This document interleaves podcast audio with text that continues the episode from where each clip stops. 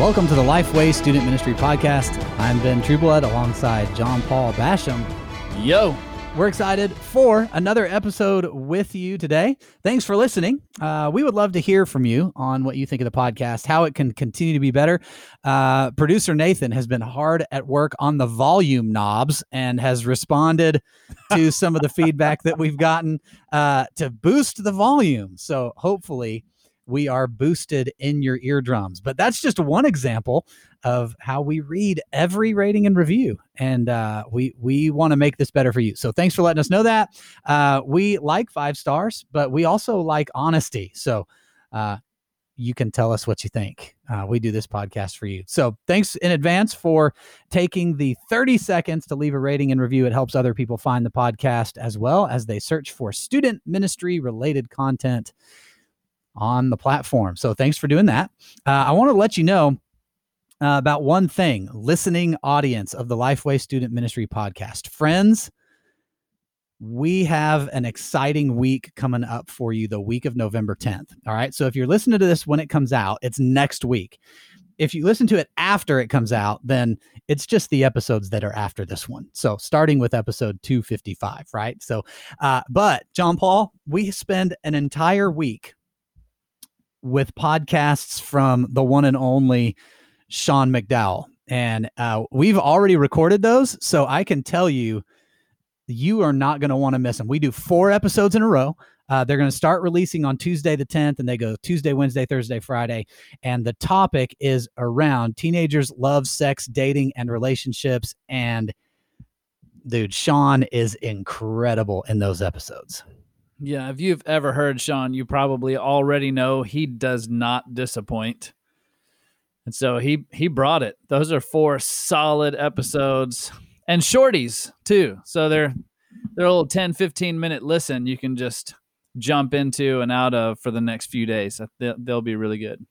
Yeah. So make sure you tune in uh, and listen to those episodes beginning on November the 10th with episode number 255. Uh, Sean McDowell does an incredible job and uh, things that you are going to want to hear about as a student pastor and the things that your teenagers are dealing with.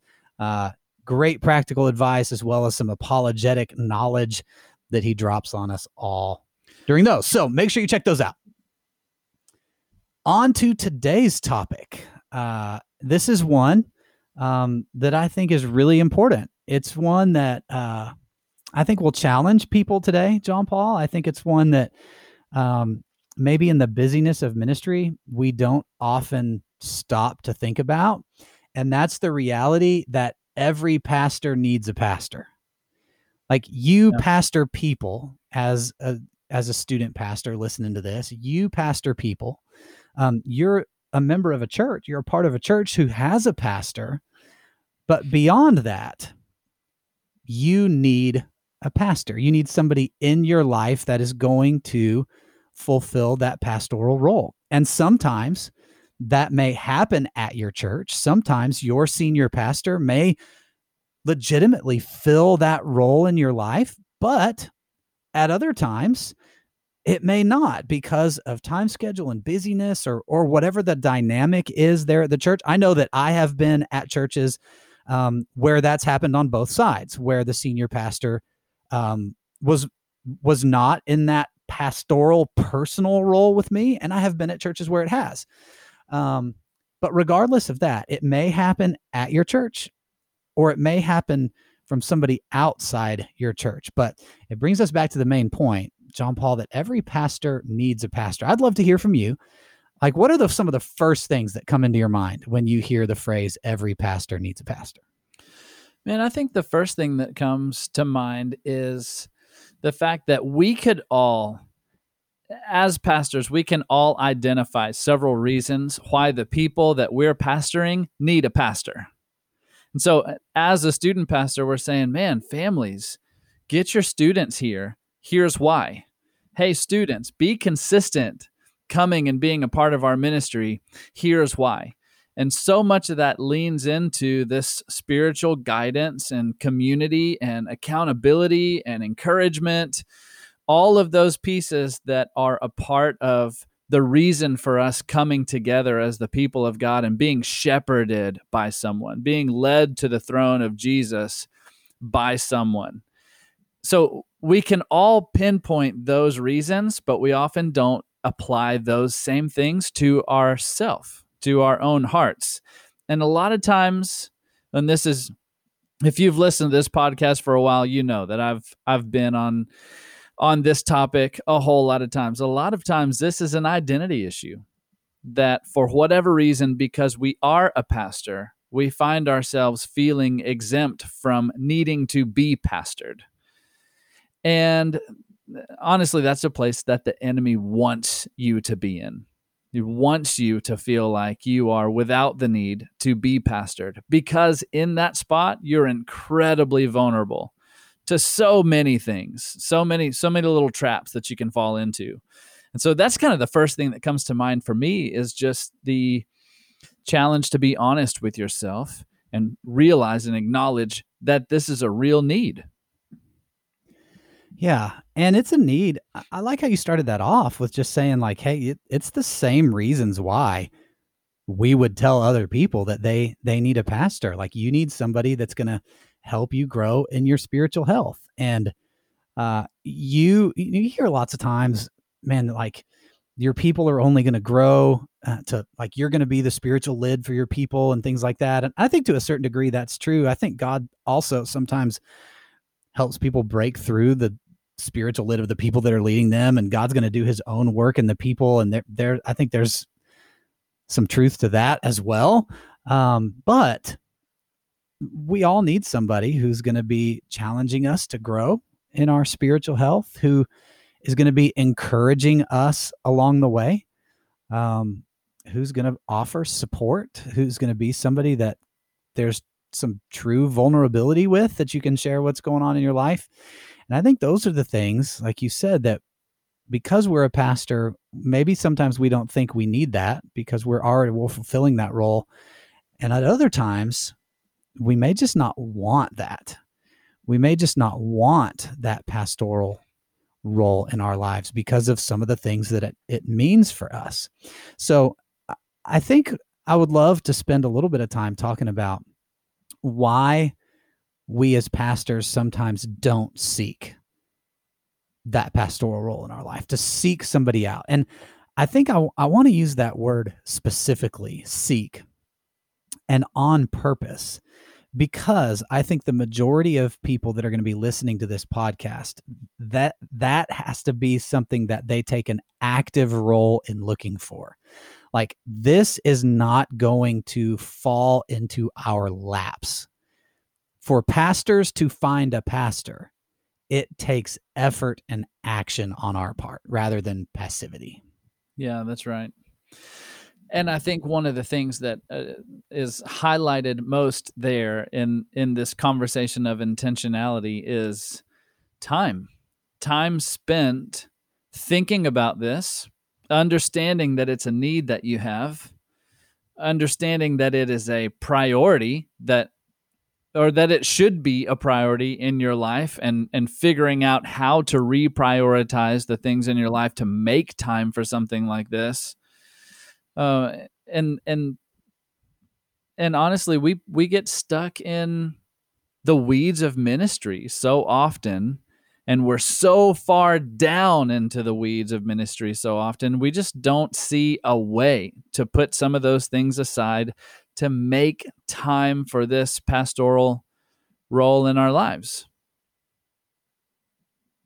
what do you think about just the fear aspect of it like if I really seek this kind of relationship out, it's going to mean that I have to shed some of my pride a little bit. That that maybe I have to admit, like, hey, I don't have this all figured out. And like, if I'm honest, if I look back at uh, moments in my life and pastoring people, there was a huge pressure to have it all figured out. Like, even I th- I would put that and you, you and I served at a church that was growing like crazy and there were expectations around that and I've served at other churches where expectations were high. But I would put like if I really evaluate I would put the expectation of having it all together or having it figured out on par or above the expectations to see growth happen in the ministry. Um, and I think if that is the case for people, then it creates a fear uh, and, and a pride around, man, I can't let that guard down because then all of a sudden I'm unfit to do what I'm supposed to be doing here. And that is a really, really dangerous lie. Yeah, I'm glad you used that word. That's exactly what I was thinking. That's the lie that we tend to fall prey to.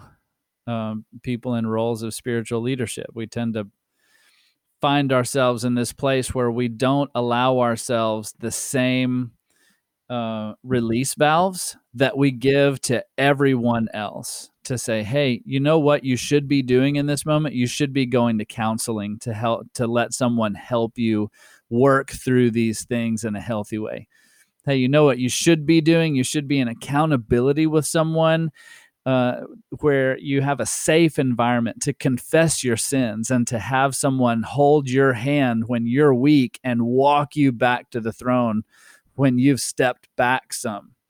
Uh, all of those things, you know, that that's just two. But there's so many others that we can identify that are those spiritual health markers that we point out to people that we don't allow ourselves to address because if we got there, we would have to expose the fact that we're human too, that we're mm. flawed too, and that we don't have it all put together. And that's exactly that's that lie, and that is the root of that fear, and and that is the the epicenter of isolation that damages so many of us when we wall off everything around us to try to safeguard an image that we feel like we have to uphold.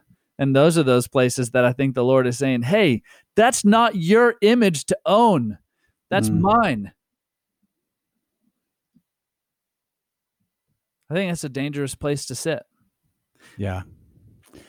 I think it's so significant that you use the word human there to describe pastors that are in this situation. And uh, it stands out to me because all of us are human, yet I think there are unhuman expectations that sometimes we place on ourselves or the enemy puts in our minds to place on ourselves or the temptation to place on ourselves where what you said exa- is exactly what happens the same grace that we would extend to everyone else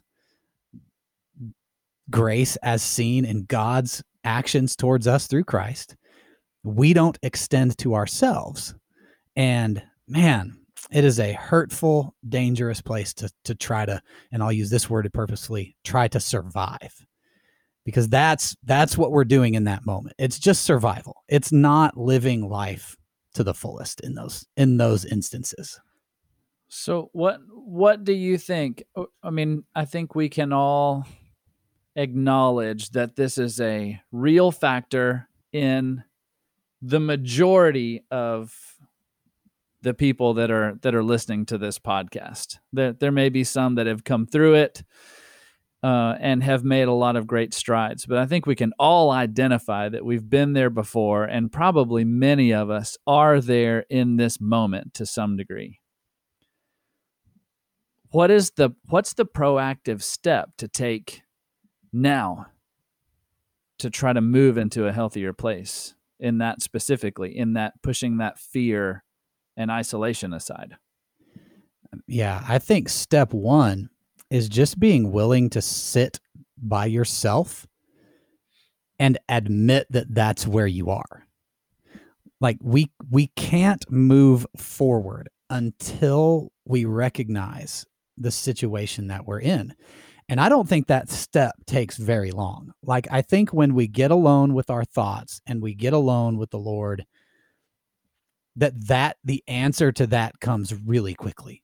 Is this a place that I am in? Truthfully and honestly, yes or no. And you might be listening to this podcast and you may not even need extra time to get alone because I think the answer to that is really is so clear if we just provide the space within ourselves to think about it. Yeah, I was gonna say there there are probably some people listening to the episode that are like, okay, I've had enough time. I'm there. Now what? Yeah. And so I man, I think step 1 is that is that like is this where I am? And if the answer is yes to that, then I think the second step is saying, man, I need a pastor. I need somebody that I can trust. I need somebody that's going to listen to me before they try to fix me. I need somebody that I that I can talk to. And and I think what's important to recognize here is we've used the phrase every pastor needs a pastor. But this person for you might not be an actual ordained pastor. Yeah. It is so when we say every pastor needs a pastor, that second pastor there is more of a pastoral role and not a uh, or a pastoral function in your life and not someone who is an actual pastor. They may be, but it also could be a close friend who can be all of these things with you and alongside of you as as you seek health and as you seek encouragement and somebody that's that's just going to be there for you could be a therapist along the way as well well and it, it very likely will be a community of people at some point as you that's right. as you really strive toward health. You may begin with one person because i mean i can testify to my own experience being that it was has always been difficult for me to trust a whole lot of people with the deepest parts of my own life so it may be that you start with one person of peace, one person of, of wisdom that you know you can dig in with.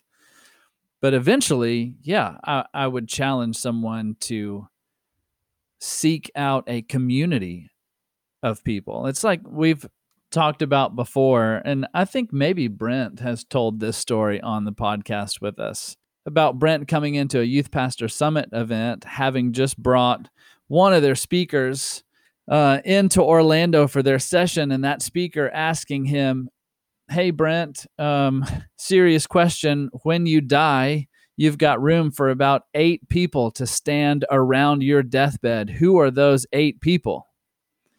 And I, for some reason, Brent's telling of that conversation is just forever seared in my mind because it exposed a weakness in my own life. Man, I, I do not have eight people in my life. And that's, I would, you know, pointing to that community, eight people in my life that I am deep in community with, that truly know me and I know them. And and I think that's the that is a picture of real health when we're able to be in that kind of a place where you're doing life in a deep and meaningful way with a community of people, not just one necessarily. And and I think part of the struggle there is a lot of us just don't know how to find those people. And so sometimes we just don't look for them. Yeah. Man, that kind of takes us to the next the next part of this. You know, we've talked about why does every pastor need a pastor and why don't we seek that out? But the next part of that, like the logical progression here is where can where can I find that? And it's begins with intentionality in your current relationships. Like, are there people right now that are in your life that could begin fulfilling this kind of role in your life? And like, here's the thing it's probably going to take a weird question. Uh, it's probably going to take a weird moment because, you know, most often we think about defining the relationship kind of conversations in terms of dating. But for this to really take place, you might need to sit across the table from a friend that you have right now and say, Hey, um, can we talk about our relationship? and like some of you men that are listening to this podcast, I think that question might come easier for women. I'm not a woman, so I don't know that that's true. I think that question might come easier for women. But I know that for some men, like you're thinking uh, that is the weirdest sounding question to me ever. Why would I ask my hunting buddy to talk about our relationship? But that's the kind of intentionality it takes to build this group of people. They're going to walk through life with you and that are going to be standing there around your casket when you're dead. Yeah, and I think the truth of those conversations, they you're right. I mean, they are they can be. They haven't always been for me. Sometimes they're surprisingly welcomed. But the truth is that more often than not, the people that you approach about something like that have that same desire in their own life because they, to some degree, feel isolated too and to some degree have been scared to ask that make that request of someone else too. And so just going in with an expectation that hey they're probably looking for community as well. So if i just get in there and break the ice a little bit maybe we can find something really meaningful. I think allowing yourself to to approach it that way will help that moment. I have also learned too though that not not every request like that is going to yield the kind of relationship that you're looking for. Sometimes somebody's just not ready to go there. They want it, but they're not ready to go where you're ready to go in conversation and in mm-hmm. vulnerability. Mm-hmm. And that's okay. Uh, and sometimes it's just not a match personality wise. Sometimes it's not a match in uh, just personal interests and things that you like to do and talk about, points of connection and that's okay. That doesn't mean that it's not something that you need to continue to pursue. You may strike out four or five times in different ways before you find somebody that that first person that you can really truly feel like, man, I can run with this person. But the the time spent, the effort spent, the lessons learned in that pursuit are absolutely worthwhile. Hmm. I would say too, like it doesn't mean that they also don't want to be your friend anymore. right. It it may just not be like you said, they may not be ready. So it, it's not a rejection of like, man, I I don't I can never come back from this and we just have to stop talking to each like that doesn't have to be that way. Let's let's have some some grace there too. Uh another place that I think we seldom think about because uh, a phrase that we've said on the podcast before, and something that we we say about Youth Ministry Booster, which is our online training and community uh, platform for student pastors. Um, one of the phrases we say all the time about that is that every student pastor needs someone, and we can sub in pastor there too. Like every every pastor needs somebody who knows their context but isn't in their context. Another student pastor who knows what you deal with as a student pastor, but isn't at your church because there is some vulnerability. Listen, you're just not going to be able to say everything you need to say more than likely for somebody that's in your church all the time because there's also a loyalty thing there. Like if you're really struggling with leadership, you don't need to be talking about that and and saying things that could sway someone else's opinion of your pastor if you're struggling there. That's just reality. You're under his authority and the leadership and and so you need somebody outside of that situation that that you can talk to that isn't that their actions aren't going to be adjusted inside of that church environment or the temptation to talk to others about that isn't going to be there uh, and so one of the ways to do this is through other pastors in your community. What relationship now you might have you know gone to seminary with somebody or have met people at other places throughout the year and then they may not be in your city and that's totally fine. You can zoom call or phone call or facetime or whatever and and have these pastoral moments with them but somebody who's in your town uh, could be a great option here too because they're going to know your context locally even more I think one of the most effective things that that I have done to find these kinds of people have been to seek out Bible study relationships with for me as a man with other men. Because one of the things that that I think I struggled with early on was qualifying who can be that voice in my life by what they do or what their what their call to their own personal ministry is. Hmm. So, you know, Ben, you've already said this person doesn't have to be a pastor. Yeah. And I think if we're really honest about this, uh, we're we are a bunch of student ministry practitioners talking about the fact that all of us are struggling with needing someone to pastor us, mm. and so to go find someone else who maybe even deeper down this hole than you are, um, sometimes brings up some unique challenges even between the two of you. Although there's a lot of commonality there, there's a lot of the same struggles that tend to take a lot of time to kind of dig up and expose. Mm-hmm. One of the healthiest things for me was to get into Bible study with people that did drastically different things than I did for a living, but shared a common love of the word and a and a desire to seriously pursue the Lord in study of his word. And I think letting that be the commonality. Hey, we're both two men who love Jesus deeply. We're both two men who are pursuing the study of his word passionately.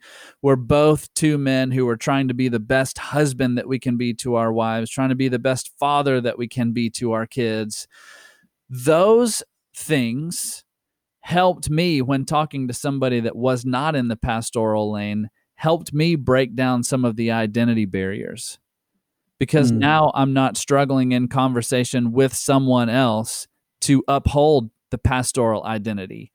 I'm just meeting with another person who is identifying in Jesus as a believer, as a Christian who is called to be husband, father, and son of God first and foremost. And so we're doing that from different perspectives, but we're both doing it. And some of those hurdles kind of go away there. So, just maybe one thing to consider try to find someone who isn't in that pastoral lane and see how your perspective might shift. Mm, I think that's so good. Uh, we have a segment that we do on the podcast from time to time. It's called Quote from the Dead. Uh, and producer Nathan, it, this is fun because producer Nathan finds someone who is not alive. Uh, he doesn't find them. He finds a quote from them, uh, and then we that goes along with our topic here. It'd be weird if you tried to find them. Uh, I mean, but we today set up some candles and it's a whole new kind of podcast uh, idea there. But the quote that he found today, I think, uh, sums up uh, some elements that we've been talking about here. It's from John John Stott, who, if you're not familiar with John Stott, Angli- uh, English Anglican priest, theologian, uh, noted as the leader of the worldwide evangelical movement. Uh, credit Wikipedia. So, uh, John Stott. That's just a quick note about him. But here's the quote. The very first thing which needs to be said about Christian ministers of all kinds is that they are under people as their servants rather than over them, as their leaders, let alone their lords. So, the very first thing which needs to be said about Christian ministers of all kinds is that they are under people as their servants rather than over them.